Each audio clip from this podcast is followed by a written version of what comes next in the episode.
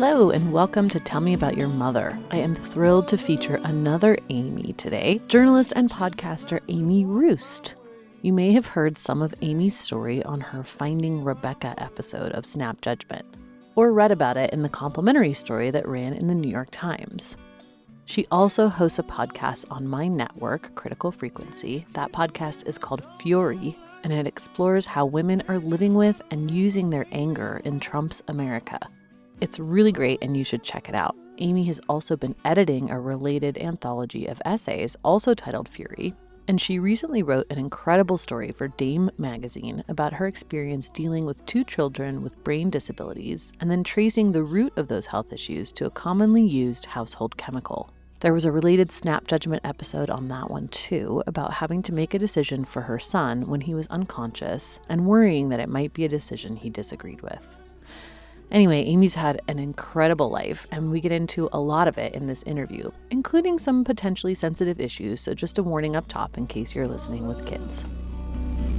Tell your children not to hold my hand. Tell your children not to understand. This episode of Tell Me About Your Mother is sponsored in part by Zola, the wedding company that will do anything for love. Zola is reinventing the wedding planning and registry experience to make the happiest moment in couples' lives even happier. You start with your free wedding website that's super easy to set up. You can choose from a 100 beautiful wedding website designs that fit any style or type of wedding. And then you can put your Zola registry on the website so that guests can get all the details in one place and buy your gift there too. It's great. The registry part is super easy too. The Zola store has the widest selection of gifts at all different price points. There's free shipping and returns, price matching, and you can choose from over 500 brands, including Oxo, Cuisinart, Sonos, and Airbnb. You can also create funds for your honeymoon, future home, a new puppy, anything you want. Plus, you can register for gift cards to your favorite brands like Delta, Southwest, Hulu, Home Depot, and more. They also offer this awesome 20% completion discount. So, any of the remaining gifts on your registry you can purchase for 20% off after the wedding. To start your free wedding website and also get $50 off your registry on Zola, go to zola.com slash tell me. That's Z O L A dot com slash tell me. Okay, back to the show.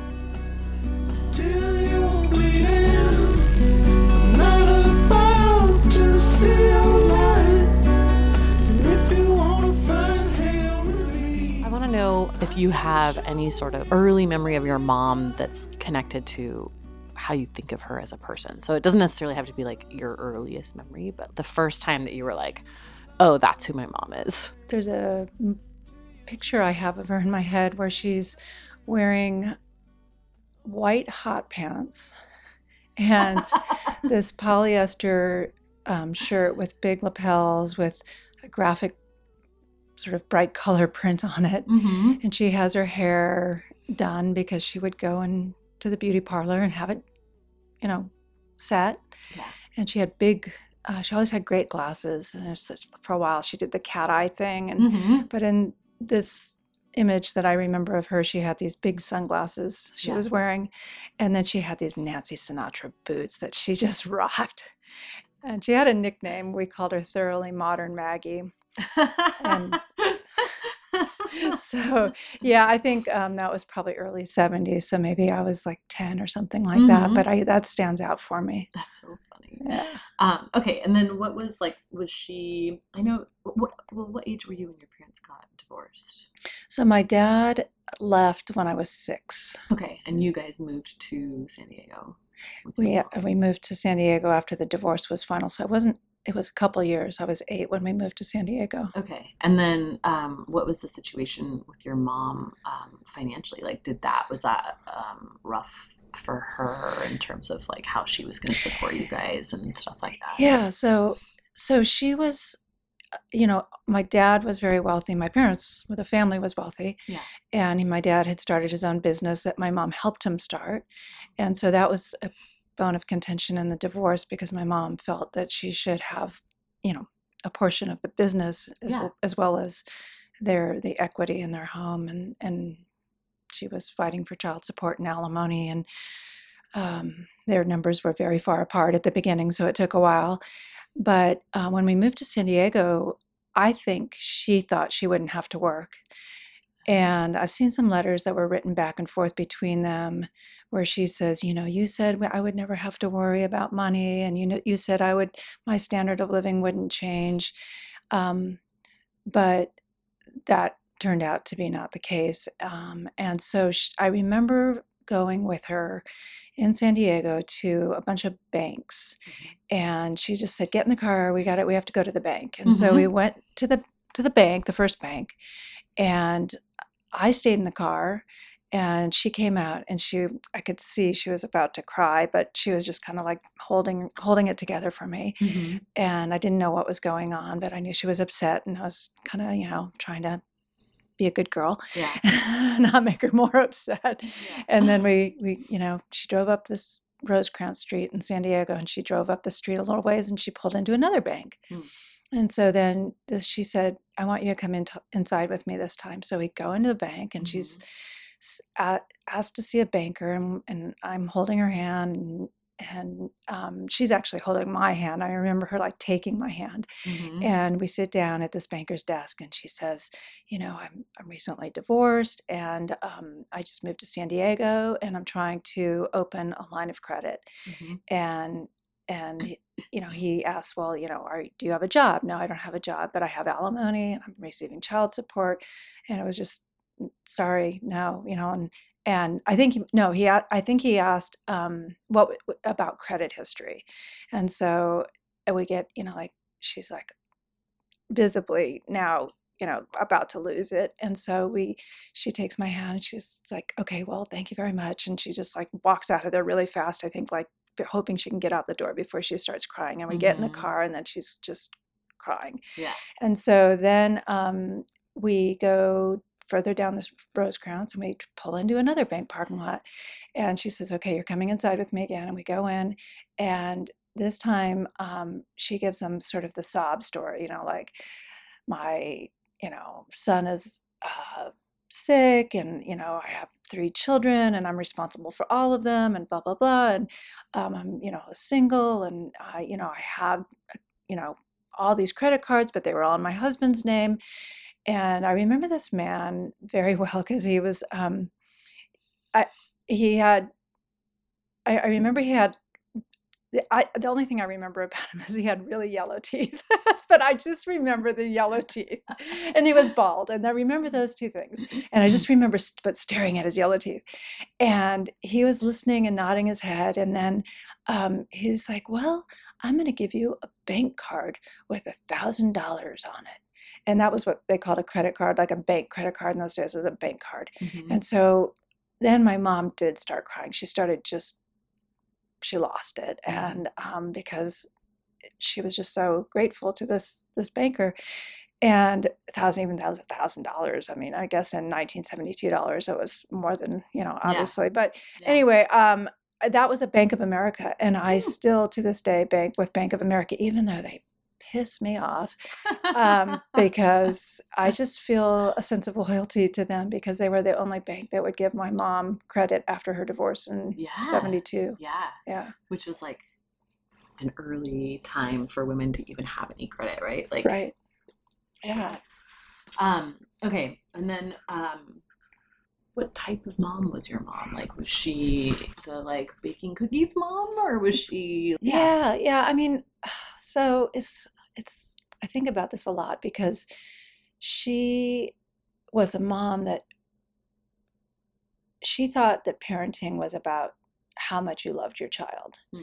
And so she loved us a lot. And we were all three of us adopted. Mhm. And so she, you know, she used to tell us, you're loved twice as much. You are loved enough by your biological or natural parents to for them to realize they didn't have they couldn't give you the home that, you know, you Mhm. needed and Mhm. and then loved by us, you know, so much that, you know, we wanted to raise you.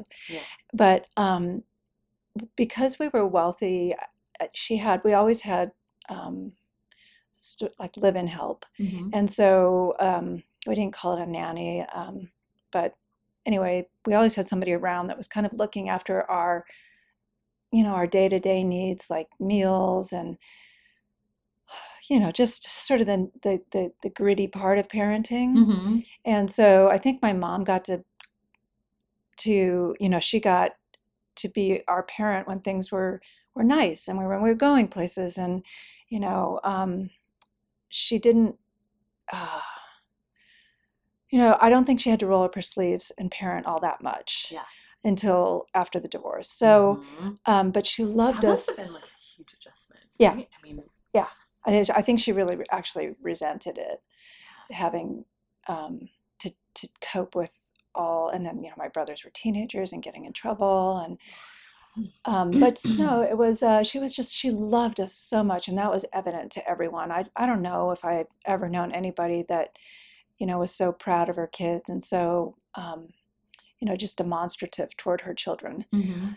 um, but I don't think she actually loved the day to day real work of parenting. I, I don't think that's when when she thought of like I want kids. I don't think she thought, oh, it's going to be hard and I'm not going to sleep very much. She had all that covered by other people. right, right. That's interesting. Um, how old were you when you found out that you were adopted? Did they like sit you down and have a talk about it, or like how did that happen? You know, I don't even know it was that Yeah. seamless. I I imagine I'm a, you know maybe three or four, but I don't remember an actual sit down. Yeah. I was just always understood that I was adopted. And of course, you know, my brothers, they were six and nine years older than me and they were adopted. Mm-hmm. So, you know, this this wasn't my parents' first rodeo, but Yeah. yeah, I was just, yeah, understood that Yeah. I was special. And did you ever have a like I'm gonna go find my my birth parents moment?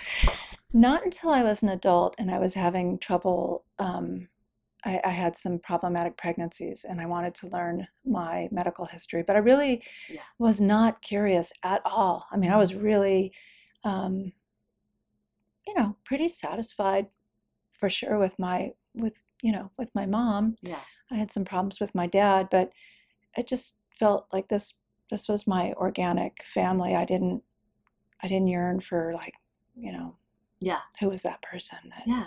brought me into the world. Um, okay, and then I want to I want to have you kind of I, I mean I know it's a long and complicated story, but like a little bit summarize the Finding Rebecca story. Yeah, um, because it's such a wild story. It is, yeah. It's a Mr. Toad's Wild Ride Yeah. story. yeah. So my parents had adopted two boys, Mhm. and they uh, they did get pregnant once, but my mom had a tubular pregnancy, and Mm. I think they kind of botched the the surgery, and so they um, wanted a girl, Mhm. and um, they were going to adopt a girl that my my brother who's just younger than me six years younger but um, a friend of my aunt my mother's sister got pregnant and she asked if my parents would adopt her child and they did and it, Mhm. he turned out he was a boy so that was bobby Mm-hmm. and then, um, so they wanted a girl, and they hired an attorney um, to interview a, a, a mom who was expecting, and the mom uh, was white. And I don't even know, we don't know if they asked if the father was white because I think they just maybe assumed that the father would be white since they were looking to adopt a white child, or if they asked, maybe she didn't tell the truth Yeah. but they um, brought the, the child to the house, which we just discovered why that is, but that's another story for another day. And Mhm. they brought the child to the house, and my parents noticed that she was kind of blotchy, and they asked if the nurse was with a- an attorney that brought the child, and they said, "Well, you know, she's she's just um, you know she's uh, blotchy from the birth canal, you know, just." kind of ruddy was the word I remember my mother using, and they said, you Mhm. know, it'll it'll lighten up over a course of some couple weeks. So Mm-hmm. then it didn't lighten up. But she continued to get darker as her as her color came in. Yeah. And so my mom and dad suspected that she might be black or at least biracial, and so they took her to the pediatrician who confirmed that. And by this time, they'd had her for about three months. Her name was Rebecca, Mm-hmm. and um, they'd had her for about three months. Uh, the date, the amount of time varies depending on who you ask, but so my dad says she never spent the night in the house, and Oh my uh, right? My- and my and my brother, my brother, my oldest brother, who was eight at the time, was like, no, she was there like about five months. It was cold when we got her, and it was really hot when you know. So anyway, my dad insisted that they couldn't raise her, and this was 1962. So um, in 1961, in the same town that they lived in, a minister had announced that he was going to adopt a black child, and they had the home, um, the parents had threats on their home, the children had, you know, threats against them. So we lived in an all-white community north of Chicago that was, um, it was just, you know, a different time, and they'd gone through this horrible integration crisis where they tried to build integrated housing, and the, the city condemned the, the development and turn the development into parks, which is are the parks where I ended up growing up, you know, learning to swim and playing and that kind of thing. So it had already had all this racial tension. And my dad, I- think, part in part because he was, you know, a businessman and he didn't want it to affect his business status and status in the community Mhm. said no absolutely not and my mother by this time was was bonded with rebecca and she she didn't care and my mother also happened to be um, an, uh, a civil rights activist and she was um, on the very small minority of residents in the community who a couple of years earlier had protested in favor of integrating the community Mhm. and um, you know met Eleanor Roosevelt as a, as a result of that because Eleanor Roosevelt was bankrolling this development.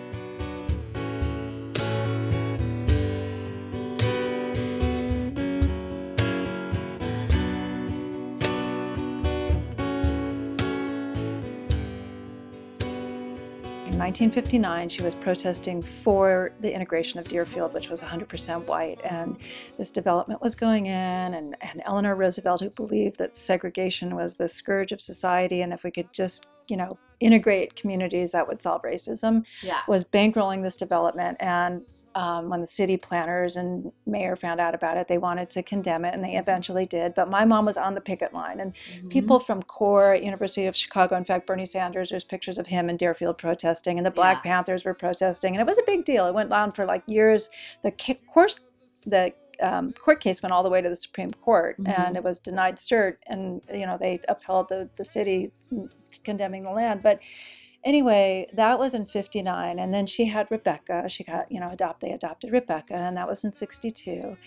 And um and then in 65 she decided she wanted to go um, to Selma to march during the, the second march Mhm.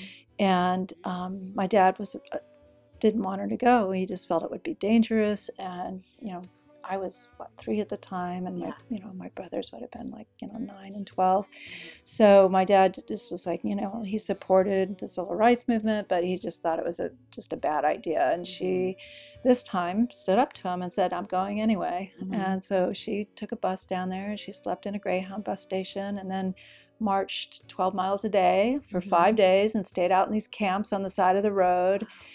And um, yeah so that for me um, those knowing that story knowing what my mother and and those were the values she you know Mhm.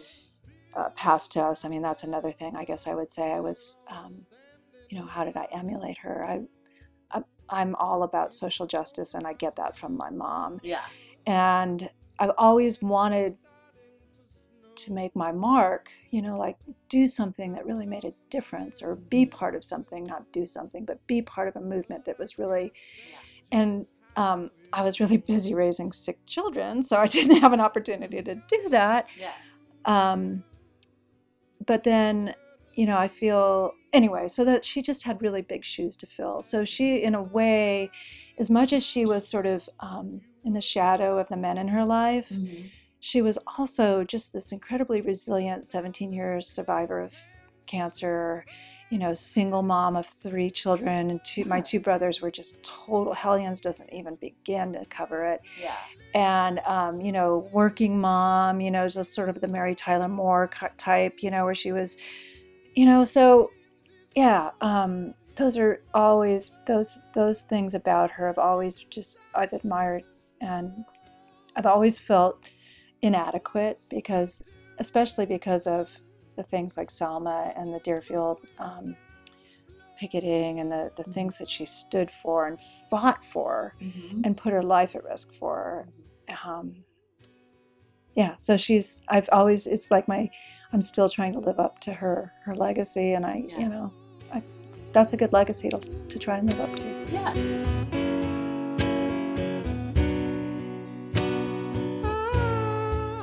So then, they took Rebecca back. Yeah. So okay. So and then they. you were like the replacement. I was the replacement child. I know, which is so crazy to think. Yeah. Where would I have ended up if I hadn't been adopted by my family? And Right. um, yeah, and so yeah, so they they gave Rebecca back to social services, and Mhm. social services placed her with a family in South Chicago, Mhm. and she ended up having a great childhood. And um, and yeah, then they adopted me like six weeks later. And what's really trippy about that, that I only just realized, is that I came into a grieving home. And I experienced um, a home that I wouldn't have experienced if, if my parents hadn't al- already had this, you know, child that they had adopted. And so my mom was despondent and still, I mean, she was, she never got over it her whole life. Mhm. Um, she was she was bitter and resentful toward my dad because of this and i think it's really kind of the original sin of our family it was really what my broke my parents marriage apart so yeah i came into this home that had just six weeks or so earlier lost a child Wow. yeah and i don't know how my mom did it i don't know how she managed to find love in her heart for me but she did Mhm. and um and then yeah so the, i mean to just bring the story full circle uh 53 years later um, I decided to go in search of Rebecca. And this was after nobody in my family had talked to it except for my mother once told me the story of Rebecca when I was about 10. Wow. Yeah, yeah. So the story had been told, and I was it, I was, it was understood that I was never to mention it again. And I Mhm. never did. And my mother never mentioned it again. And she died when I was 30. So, Mhm. um, 35. So then uh, I just decided I wanted to find her, and um, I, I did. I mean, that's a long story, so I refer you So to. Yeah, New York Times, right, New York Times, right. Yeah. it's such a crazy story. Um, okay, and then um, was there? Can you remember a time when you, like, the first time that you kind of understood that your mom was a person separate from sort of like her identity as your mom? Yeah. so after my parents separated, my mom started dating, and she met this this man named Roy, Mhm. who, um, I mean, truth be known, I had a big crush on him. so my mom became the competition, right? it's like, no, no, no, this is this is my boyfriend. um, so I was like, maybe this was before we moved to San Diego, so seven or eight. Mhm. And I mean, you know, obviously I had sort of, you know, gone through object permanence and knew that my mom was separate from me. But this Yeah. was where I really thought, oh, you know, like she has this other life, you know, she has, um, and I also was jealous because of all the attention she was giving to him and all, you know, the, the they she started going out more often and you know dressing up and um, her social life became much much more active even from when my parents were dating. Yeah. I mean, when my from when my parents were married. So Mhm. yeah, that that was that. That was when I was like, you have she has another life, and um, and she's she's interested in the same man I am. so yeah, Um, okay, are there any um, any sort of um, like lessons that you picked up from your mom about being a mom yourself, or um, well, yeah, let's start there. Yeah, anything that like she did as a mom that you are either like, I definitely want to do that, or I Yeah, definitely don't yeah. want to do that. yeah. So most fall into the category of I don't want to do that, but I would say a couple things that I did want to do is my mom was always very affectionate and very, as I said, demonstrative and Mhm. um, touchy feely, and uh, I've always been that way. I don't know if it was nurture or nature. I'm half Mhm. Italian, so it's probably a little bit of both. Yeah. Um, and she was also very liberal, um, and that got her in a lot of trouble. And you know, given her set of children, it didn't work out so well. But I was always really I taught.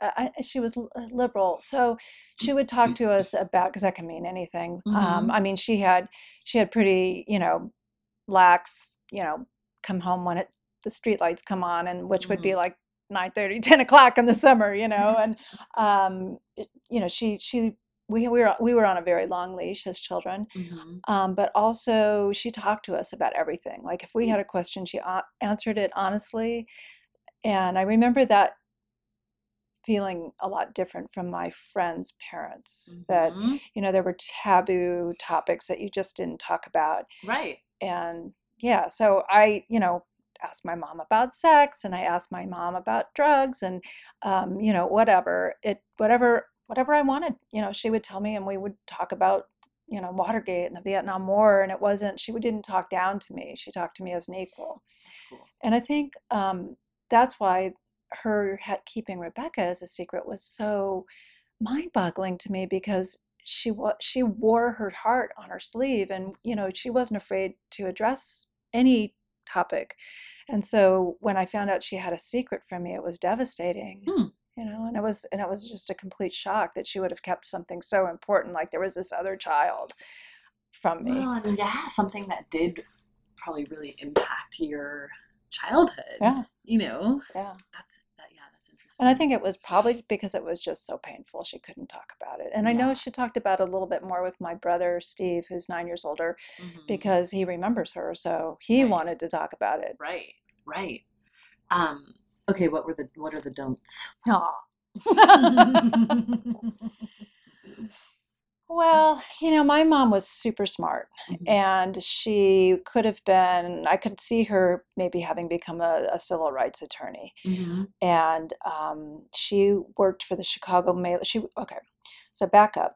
You're, you're probably going to ask this question, but Yeah. she she was born on a farm Uh-huh. in Iowa, actually in Brooklyn, Iowa, which was recently in the news because of Mollie Tibbetts. Um, very small town in Iowa. Yeah.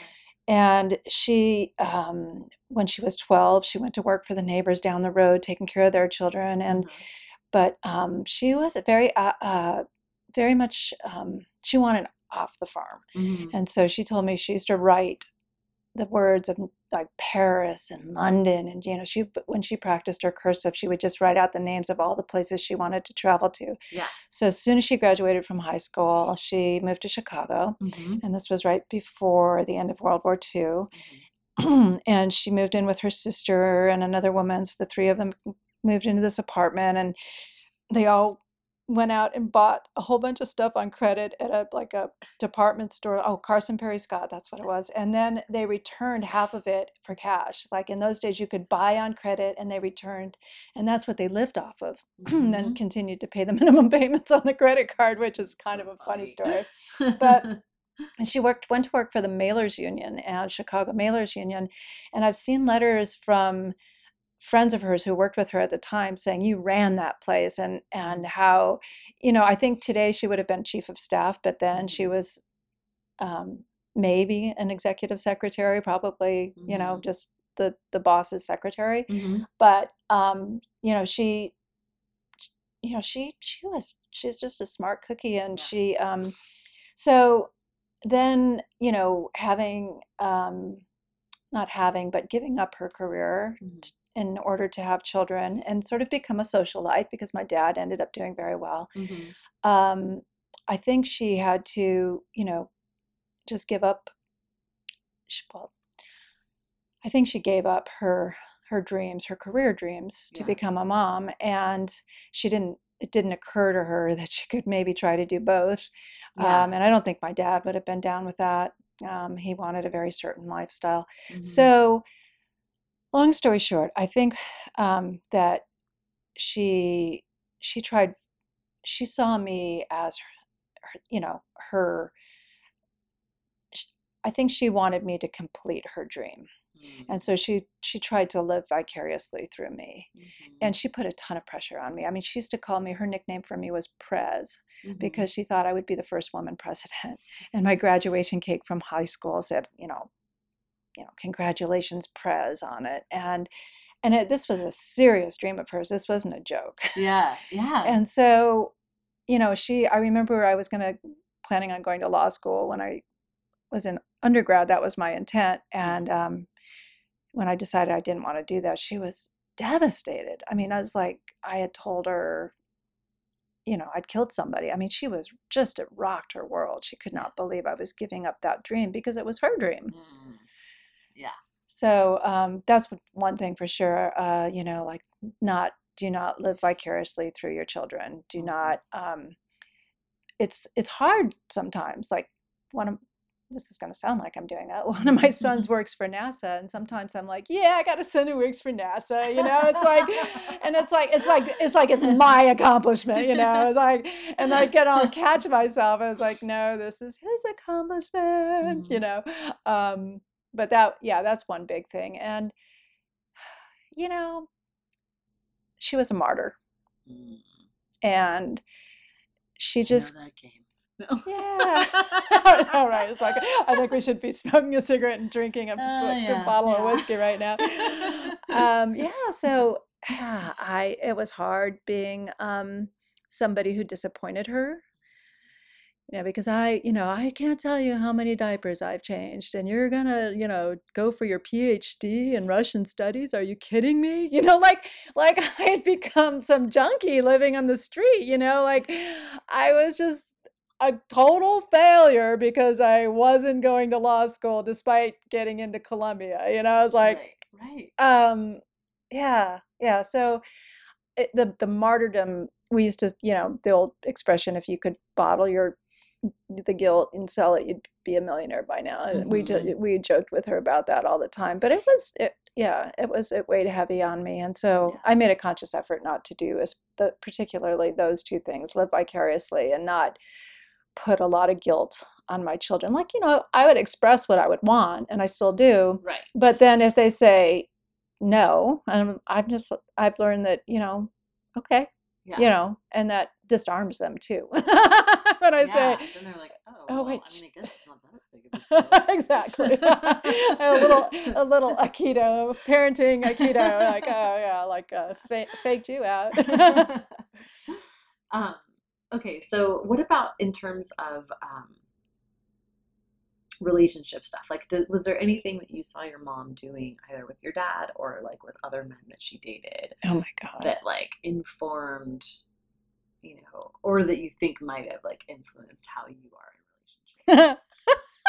yeah so well for one thing um, my parents fought just most of my life because Yeah, 'cause you were rebecca six when you guys split up, or when they up, yeah right? and their then- marriage their marriage started going rapidly downhill like my brother will say i never saw them fight before rebecca and after rebecca that's when the fighting began so um, yeah.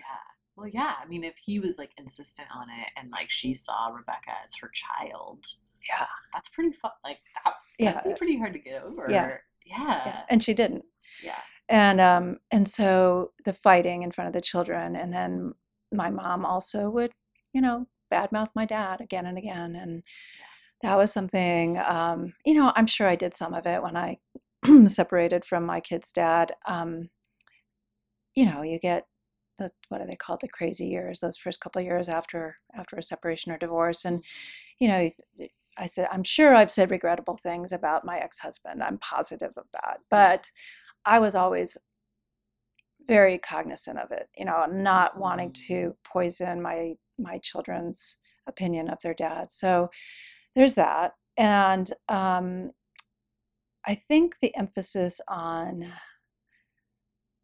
appearance. Also my mom i don't think i recognized it at the time but you know she was painfully thin and i think it was very important for her to you know maintain um, sort of a model as the twiggy here is you know sort of a Yeah. model like weight and you know the amount of time that she spent applying makeup and getting her hair set and you know her wardrobe you know she had two huge closets and it still didn't hold all of her clothes and Mhm. um, so I guess you know in terms of our relationships, the uh, you know I think she really led with appearance and and as a and she was so bright, but she didn't she didn't put any as much value on her intelligence. She didn't. and She I don't think she thought men would, so she went with Right. the the looks. Especially I think my dad having you know left her for another woman you know that kind of messed with her head too but the thing I remember that has informed me the maybe the most, and I think my husband's pretty grateful for this, Mhm. is um, so when she was dating Roy, Mhm. he lived in LA and we lived in San Diego, and we went up there one weekend. He had a studio apartment with this bed was on kind of a raised platform, and there was Mm-hmm. a little uh, balcony type thing across the across the side of the bed, and then um, I don't know. I think he must have. I- Anyway, it was open to the living room, and I was sleeping on the floor in the living room, Mm-hmm. or pretending to sleep. And it was that time in your life where you're like thinking of mortality and like, I hope that I die before my parents, where you're really afraid of dying. So I was having Yeah. trouble sleeping in those days Yeah. And I was just kind of wide awake thinking about death. And they thought I was asleep, and um, so I start hearing the bed creaking, right? And and I'll never forget, I'll just never forget this. And um, and so my and so Roy said, you know, could you do something besides just laying there like a dead fish? And I, you know, like I didn't even know what to picture, you know, other than a dead fish. I mean, uh, you know, but like I didn't know at that point even what all was entailed. What you know, I didn't even. I don't even think I'd ever heard of the missionary position. Right. But I just knew that being a dead fish while having sex was not a good thing. It was Yeah. not a good luck, and I didn't ever want to be a dead fish. Yeah. So I became very interested in being a, t- a- a- being a skilled, yes, a skilled partner in bed. so that became somewhat um, of a you know something I wa- always want to work on. A goal. a goal, yes, yeah, yeah, and um, yeah, I did okay. That's so funny. That is so funny. Yeah. Um. Uh. Okay. Is there any um? You you said you were thirty five when your mom died. Thirty. Yeah, thirty-five. Was there like um? I don't know. Were there any sort of like uh like things that you wish that you had said to her or like um issues that you wish you had been able to resolve before she died or I was just reading her diaries recently from from those years leading up to her death. Yeah, and so she was diagnosed in like oh gosh, maybe 80 with um, non-Hodgkin's lymphoma, and she went in and out of of remission like three or four times. She lasted 17 years. That's amazing. Yeah, yeah. And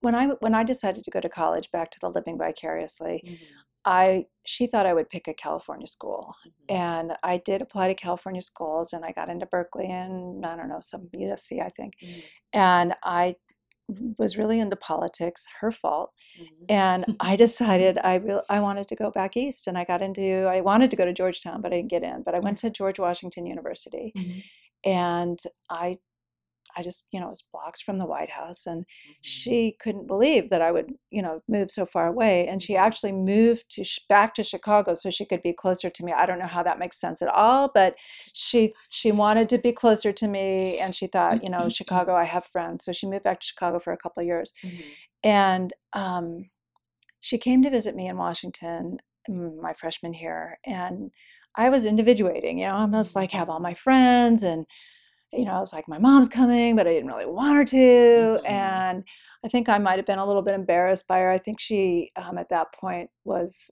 uh, you know, wearing a wig and she had, you know, she was really swollen from the prednisone for a long time. And Mhm. so I think, you know, I might, I, I don't know, but I'm thinking I might have just been, you know, like, is this person I, the person I want my friends to meet, you know, like that sounds horrible, but I'm, you know, I was 18 age. years Yeah, old totally. and I was looking to impress all my new friends. And Yeah. so anyway, she came in for the weekend. We had a pretty good time, but when she left, I asked her if she would take a cab to the airport. I didn't have a car, but I didn't Yeah. I didn't go with her to the airport in, in Mhm. the cab and she thought I would. Yeah. And I was like, no, no, mom, you know, I'll just put you in a cab. And, that's what I- and I, I read in the diary recently that that for her, that's when everything changed in our relationship because she drove off in the cab and she was crying and I and I didn't like turn around and wave. And so that um, that was for her like the defining moment of our relationship, you know, going south. Mhm. And so then, you know, it was tough. Um, she didn't approve of the man I married, my first husband. And she, she literally said to me, I always thought you'd marry a doctor or a lawyer, you know. So, so If you weren't gonna be one, one. Right? So yeah, yeah, the, the thinking is just so foreign. But so, Yeah. Anyway, when um, so we went through some pretty tough years. I mean, it was like the last 20 years of our relationship were kind of rocky, you know, and um, I don't think she liked me very much. But then when I moved back to San Diego after college and graduate school, I I started taking her to all her doctor's appointments, Mhm. and um, and then by then I'd had kids, and she was a great great grandmother. She had just a really special bond with both my children. Mhm. And so um, that to going to the doctor's appointments and the chemo sessions and that kind of thing, I mean, that just kind of breaks everything down and you become really vulnerable with each other. So I think we were able to get back to that place of, you know, where I, you know, she was my mom and I loved her and I didn't want to lose her and I treasured our time together. Um, you know, maybe not as much as she would have hoped, um, at least according to the diaries, but um, I felt like we had made up some really good ground there the last couple of years. Yeah. And then when she was in hospice, um, uh, she had a, you know, she was hospiced in in the home, so Mhm. hospital bed in the living room and all. And um, you know, I was there.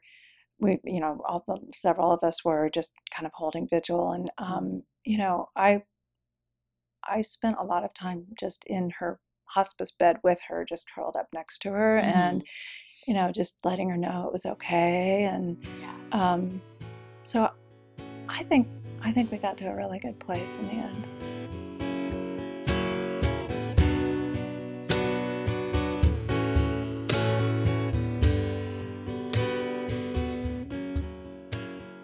I remember your your Yeah. um, episode because you know you were talking about pain, and here's my mom, 17 years with cancer, you know, and going through all these treatments, and and you kind of forget about it, and then you go, "Oh yeah." yeah. And by this time, she was working as a food and beverage manager for a country club, and she worked really long hours. And you know, she didn't believe in wearing sensible shoes, so she was always, you know, just. And but you know, she and she fell and broke her elbow and had neuropathy, and and so and and it was really hard when I was reading her diaries to read about how much pain she was in. I don't think I fully appreciated. I mean, she told me she was in pain, Yeah. but um, you know, I was having my own issues. I was having, I didn't have a great marriage. I'd had a child with birth defects. I'd had a baby right after that. You know, so yeah. yeah. I was kind of busy and um, you know, kind of maybe stuck in my own little. You might not live to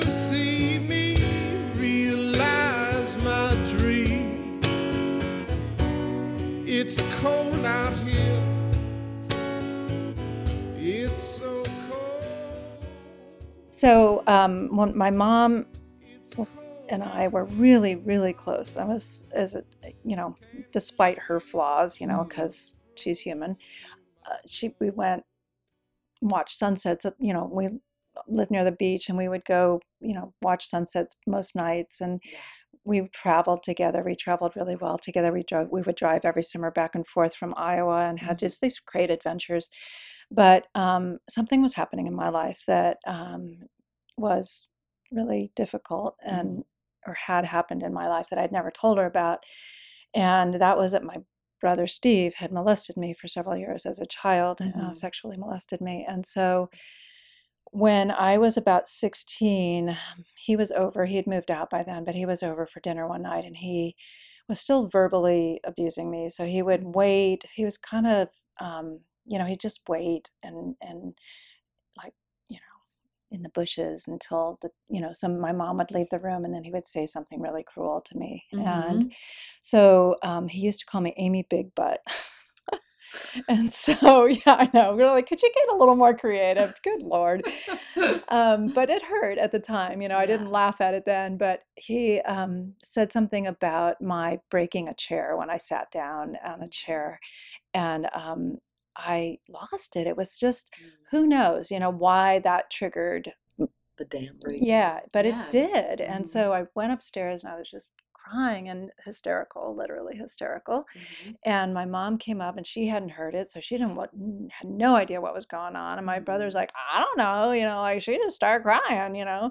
So she mm-hmm. comes up and and then she, you know, and I'm going, you know, I'm a young woman now and I'm going through my own sort of sexual discovery. And so Right. and I'm, you know, I've got all this baggage that I'm carrying around, you know, Mhm. and I'm I'm I'm I'm terrified of sex actually, you know. Um, and like all I can see is dead fishes, but no, Yeah. um, fish is dead. All I can see is dead fish.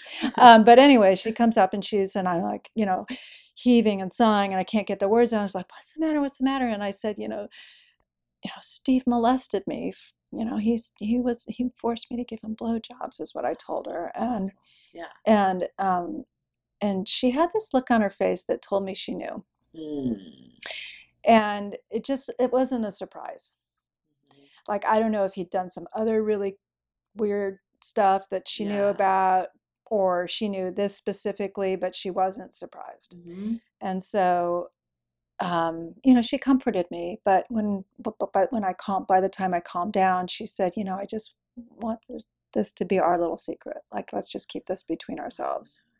and I did Yeah. I did until I was 47 that was the next time I, I told anybody about it Wow. and so for me, I didn't know why I was so angry at my mom until much, much later, like after she died, is when I realized, yeah.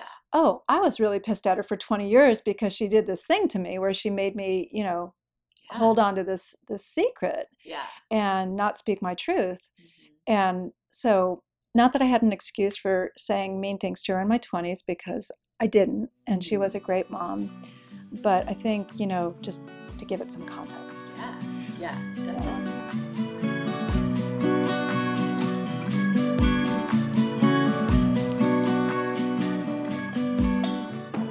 Tell Me About Your Mother is part of the Critical Frequency Network. It's produced by me, Amy Westervelt, and our music is by B. Beeman.